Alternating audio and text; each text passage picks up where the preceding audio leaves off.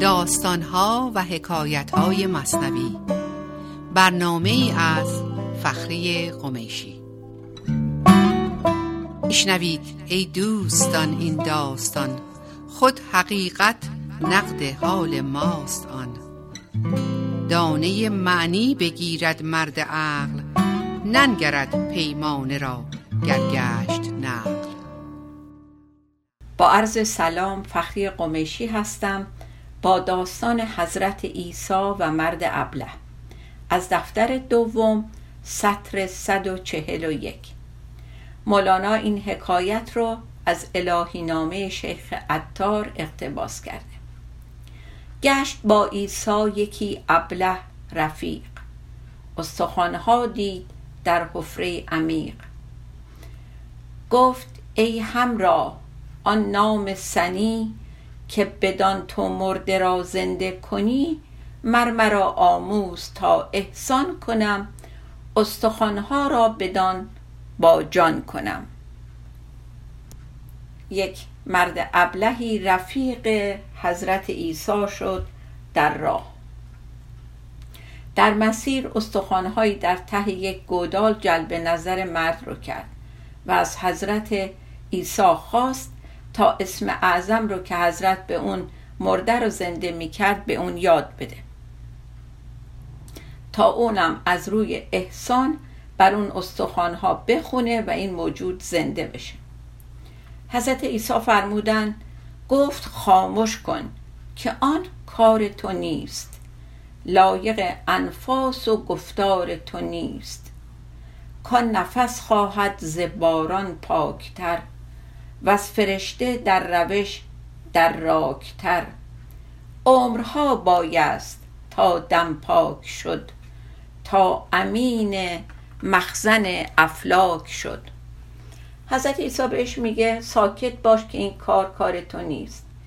و برای دانستن و بکار بردن اسم اعظم نفسی پاکتر از باران و درک و فهمی بالاتر از فرشتگان میباید داشت. خود گرفتی این عصا در دست راست. دست را دستان موسا از کجاست؟ مثال می‌زنه از عصای حضرت موسی که وقتی در دستش بود و مینداخت تبدیل به اجدها می‌شد. میگه حالا فرض کنیم که تو اون عصای موسی را هم در دستت داری. دست موسی را از کجا میاری که معجزه بکنه؟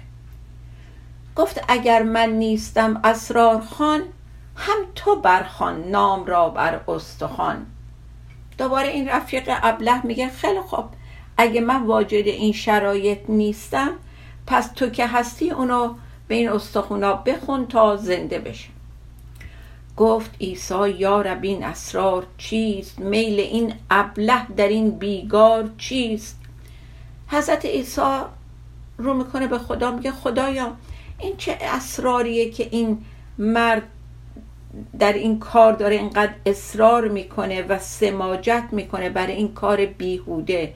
بیگار یعنی یک کار بیفایده بی بیهوده. چون غم خود نیست این بیمار را چون غم جان نیست این مردار را. خدای این بدبخت چرا فکر بیماری و مرض خودش نیست؟ چرا از من نمی‌خواد که خود مردش رو زندگی بدم و شفا بدم. وقتی میگه این مردار یعنی این خودش یه مرده متحرکه. چرا؟ خبر نداره که این مرده متحرک خودش رو شفا بده یا از من بخواد که زنده کنمش. مرده خود را رها کرده است او. مرده بیگانه را جوید رفو. میگه فکر مرده خودش نیست. دنبال اینه که یه مرده غریبه رو دوباره سرهم بکنه و وصلش کنه رفو کنه وصل پینش کنه به همدیگه درستش کنه. گفت حق ادبارگر ادبار جوست آدم بدبخت دنبال بدبختی میره. خار رویده جزای کشت اوست. میگه که این وقتی یه چیزی بکاره خار عمل میاد. جزای کسی که خار بکاره خار عمل میاد. آنکه تخم خار کارد در جهان هان او را مجو در گلستان.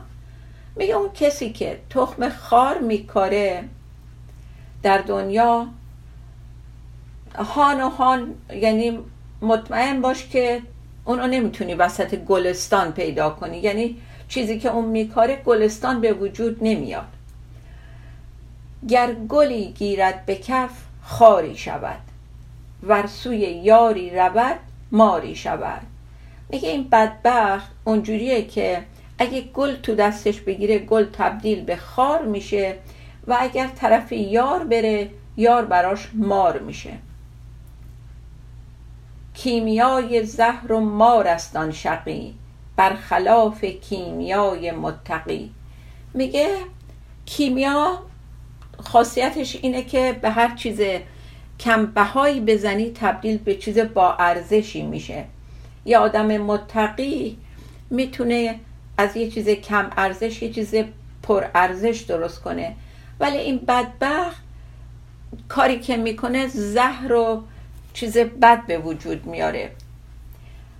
داره میگه این چون داره مرتب پی کار بیفایده میره هر کاری هم بکنه چیز بیفایده تر ازش عمل میاد. و حالا از اینجا به بعد مولانا چند فصل داستان دیگه میاره و دوباره برمیگرده به ادامه این داستان. از این قسمت داستان از بیت 453 ادامه میده. زندگی تن مجو از ایسیت کام فرعونی مخواه از موسیت.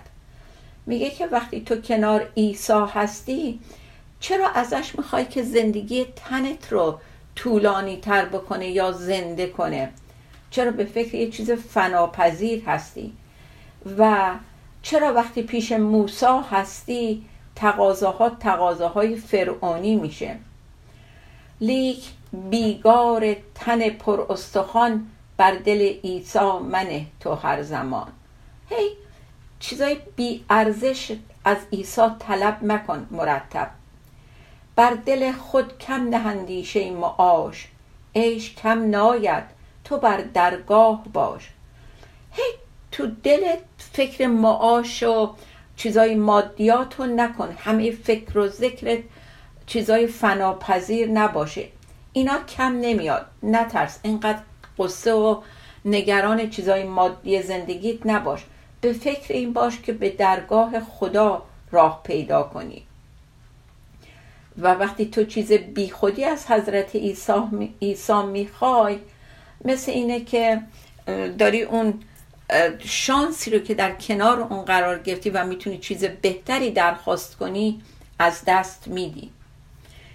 این بدن خرگاه آمد روح را یا مثال کشتی مرنوح را.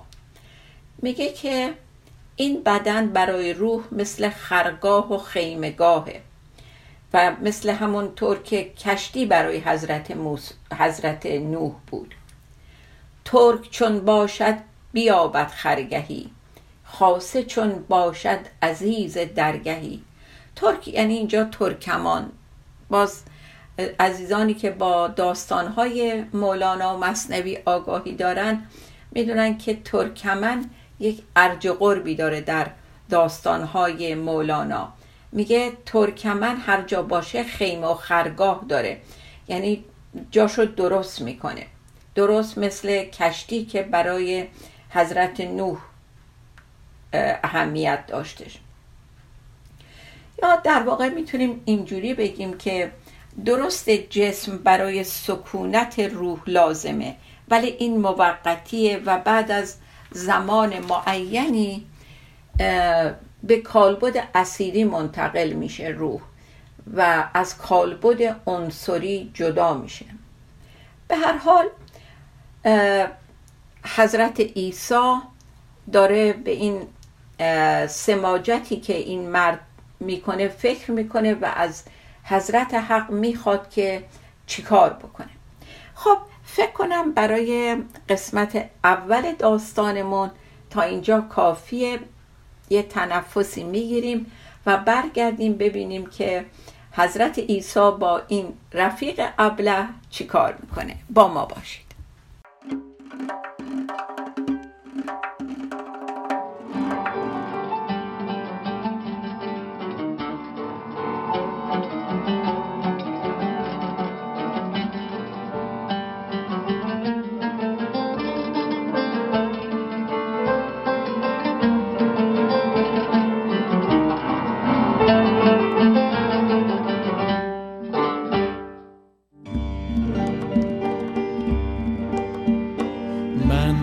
فرزند این سرزمینم در پی توشه خوش چینم. شادم از میشه خوش چینی رمز شادی بخوان از جبینم.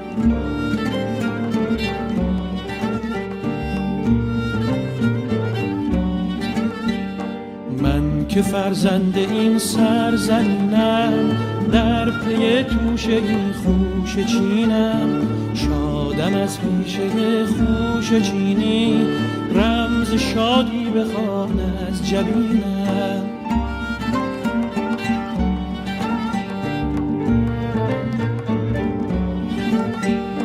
قلب ما بود مملو از شادی بی پایان.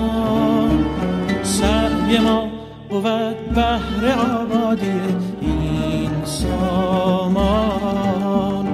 خوش چین کجا اشک مهنت به دامن ریزد؟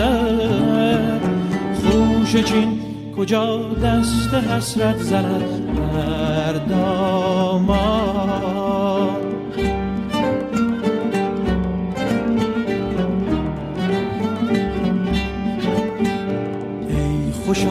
پس از لحظه چند آرمیدن همراه دل بران خوش چیدن. از شف گهی همچو بلبل نغمه خواندن گه از این سو به آن سو پریدن. قلب ما بود مملو از شادی بی پایان سعی ما بود بهر آبادی سامان. خوش چین کجا اشک مهنت به دامن ریزه؟ خوش چین کجا دست حسرت زند بر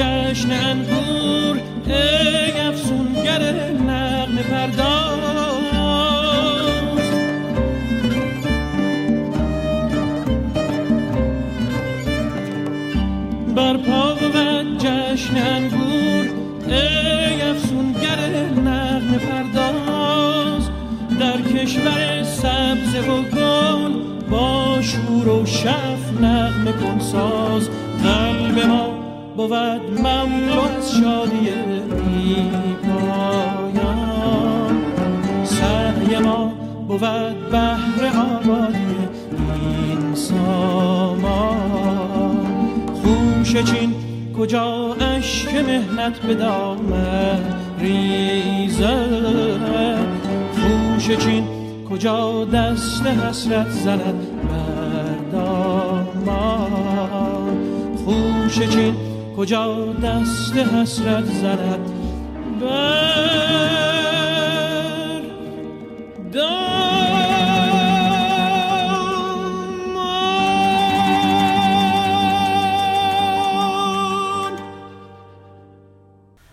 عرض سلام مجدد برگشتیم برای بقیه داستان عیسی و مرد ابله.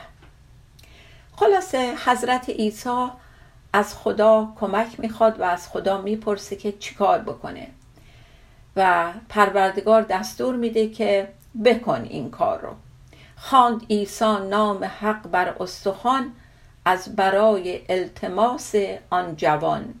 حکم یزدان از پی آن خام مرد صورت آن استخوان را زنده کرد. حضرت حق به حضرت عیسی اجازه میده که اون نام رو بخونه بر استخوانها و حکم خدا برای این مردی که خام و نپخته بود این شد که این استخوانها زنده بشن. از میان برجست یک شیر سیاه پنجه زد کرد نقشش را تباه. خب استخونا تبدیل به موجود شد و اون موجود یک شیر سیاه خشمگین بود. و به محضی که جون گرفت پنجه زد و این مرد رو سرش کند و زندگیش رو به باد داد. کلش برکند مغزش ریخت زود مغز جوزی کندرو مغزی نبود. خب این جناب شیر یک پنجه زد و کله اینو کند و انداخت زمین درست مثل یک گردوی تو خالی که وسطش مغز نباشه. گر را مغزی بودی اشکستنش خود نبودی نقص الا بر تنش. میگه که وقتی که یه گردوی با پوست رو میشکنیم اگه مغز داشته باشه اشکال نداره که اون پوستش بشکنه و بیفته دور.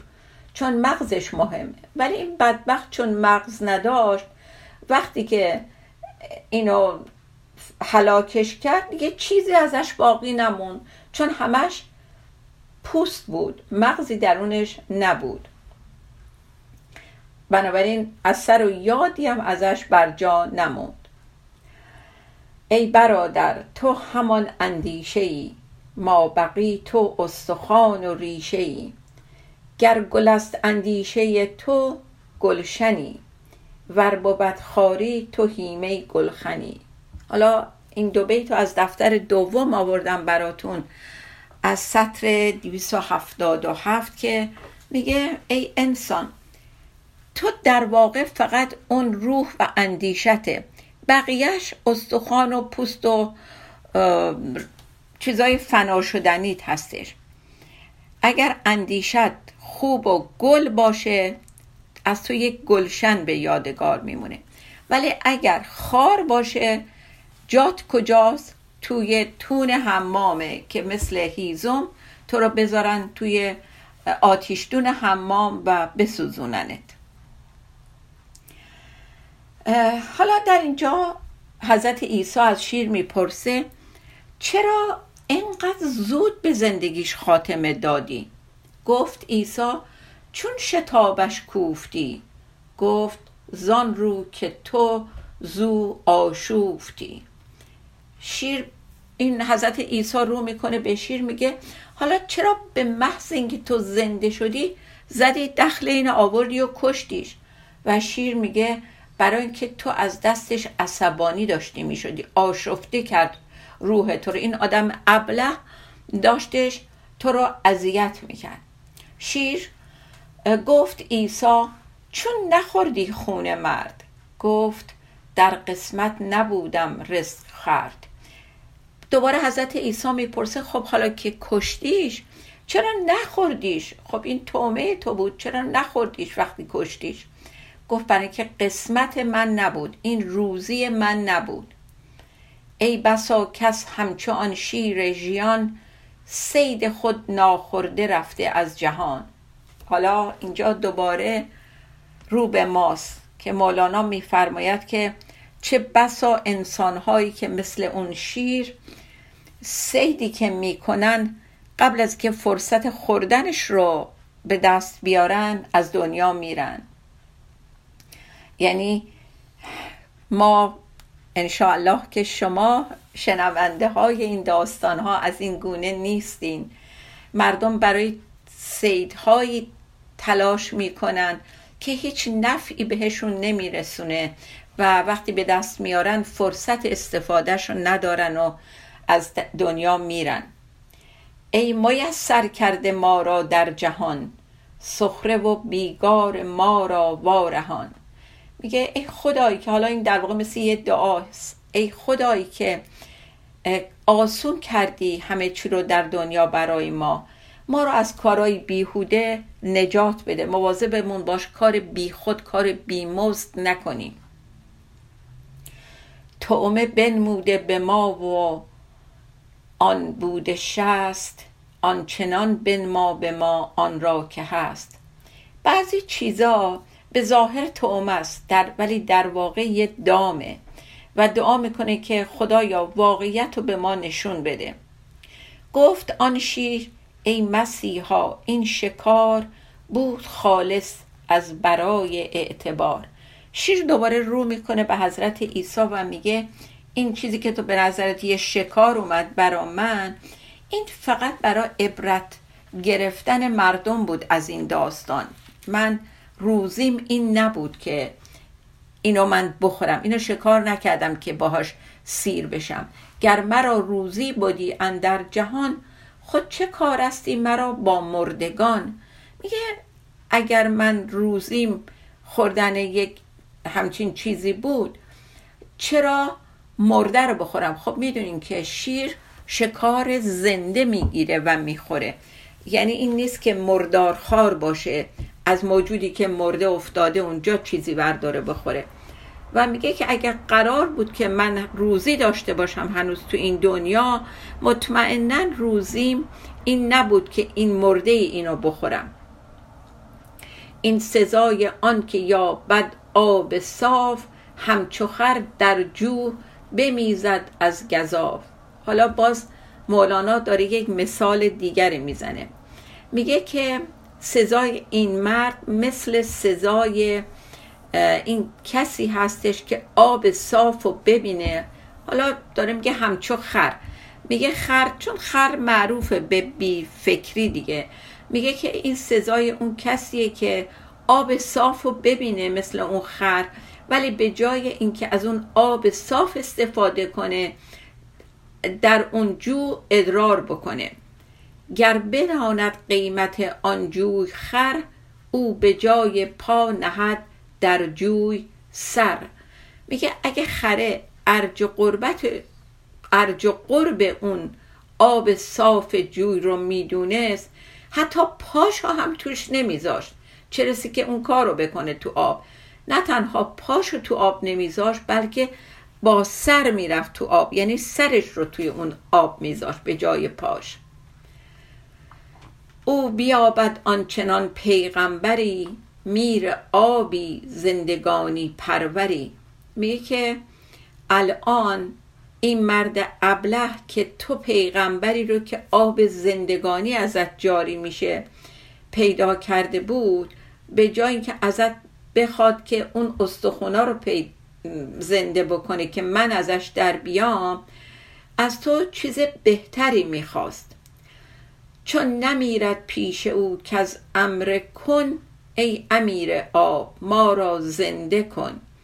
میگه که از اونجایی که هرچی که حق تعالی بگه که کن و اون میشه همون داستان کن فیکون وقتی که پروردگار میگه بشو و همون زمان میشه این مرد ابله هم از تو می‌خواست که خودش رو من زنده تو خودش رو زنده بکنی نه اینکه منو زنده کنی. هین سگ نفس تو را زنده مخواه. کو عدو جان توست از دیرگاه. باز دوباره شیر رو می‌کنه به حضرت عیسی میگه چرا از تو نخواست که به فرمان الهی که میگه بشو و میشه عمل کنی؟ از تو نخواست که روح مرده خودش رو زنده کنی. و از تو درخواست زنده کردن جسم یک موجود غریبه که من باشم کردش. چرا برای زنده نگه داشتن سگ نفس خودش سعی می‌کنه که اون سگ نفس همیشه دشمنش بوده. و در واقع ما می‌دونیم از زبان مولانا که این سگ نفس همون من ذهنی بشره که اختیار ما رو به دست گرفته. خاک بر سر استخوانی را که آن مانع این سگ بود از سید جان که باز سگ در اینجا نماد انسانهای حریص و آزمندیه که دائم در حال جمع کردن استخونای بی ارزش هستند. دائم در حال نقشه کشیدن برای سیدهای مادی دنیوی از نوع پول و مقام و شهرت هستند و از سید معانی قافل موندن میگن یه پادشاهی بود یه سگی داشت که یه قلاده زرینی به گردن این سگش بسته بود. و هر جا که می‌رفت سررشته اون قلاده به دستش بود و سگم به دنبال اسب شاه میدوید. یه بار در حین حرکت سگ پا پس کشید و به دنبال اسب نرفت. شاه فرمود ببینید چی پیش اومده که سگ متوقف شده و نمیاد. گفتم قربان تک استخوانی سر راه دیده و به آن مشغول شده. شاه گفت رشته رو ببرین و اونو رها کنید ولی قلاده طلا رو از گردنش باز نکنید که چون روزی به خدایت از ارج قرب پیشین که قدر آن را ندانست یاد کند. بسیار مثال قشنگی بود این واقعا. و اگر ایسای زمان در کنارمون هست فرصت رو از دست ندیم و از او بخوایم که روح مردمون رو زنده کنه. و در طی همین داستانی که مولانا ما رو دوباره به نکته مقلد بودن اشاره میده که ابله داستان ما در فکر تقلید از حضرت عیسی بود نه محقق در روح و درون عیسی. و اون شعر معروف در این داستانه از محقق تا مقلد فرق هاست. که چو داوود است و آن دیگر صداست. مقلد اون برگشت صداست و محقق خود داووده. گر تو بی تقلید از این واقف شوی بی نشان از لطف چون حاطف شوی. خب فکر کنم داستان بسیار بسیار جالب و عبرت آموزی بود. خب صحبت امروز رو با بیت این ماه خاتمه میدم. ای زقم مرده که دست از نان توهیست چون غفور است و رحیم این ترس چیست؟ تا داستان دیگه شاد و بی توقع بمانیم. خدا نگهدار. خوش خامانی روی خوش خامانی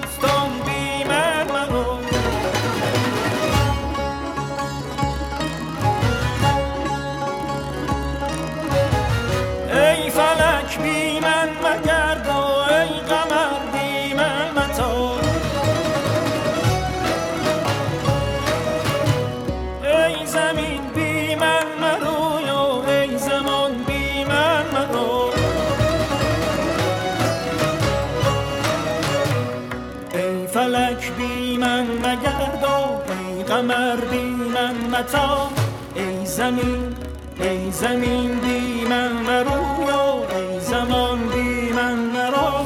ای عیار بی من مدا ای زبان بی من مخواه ای نظر بی من مبین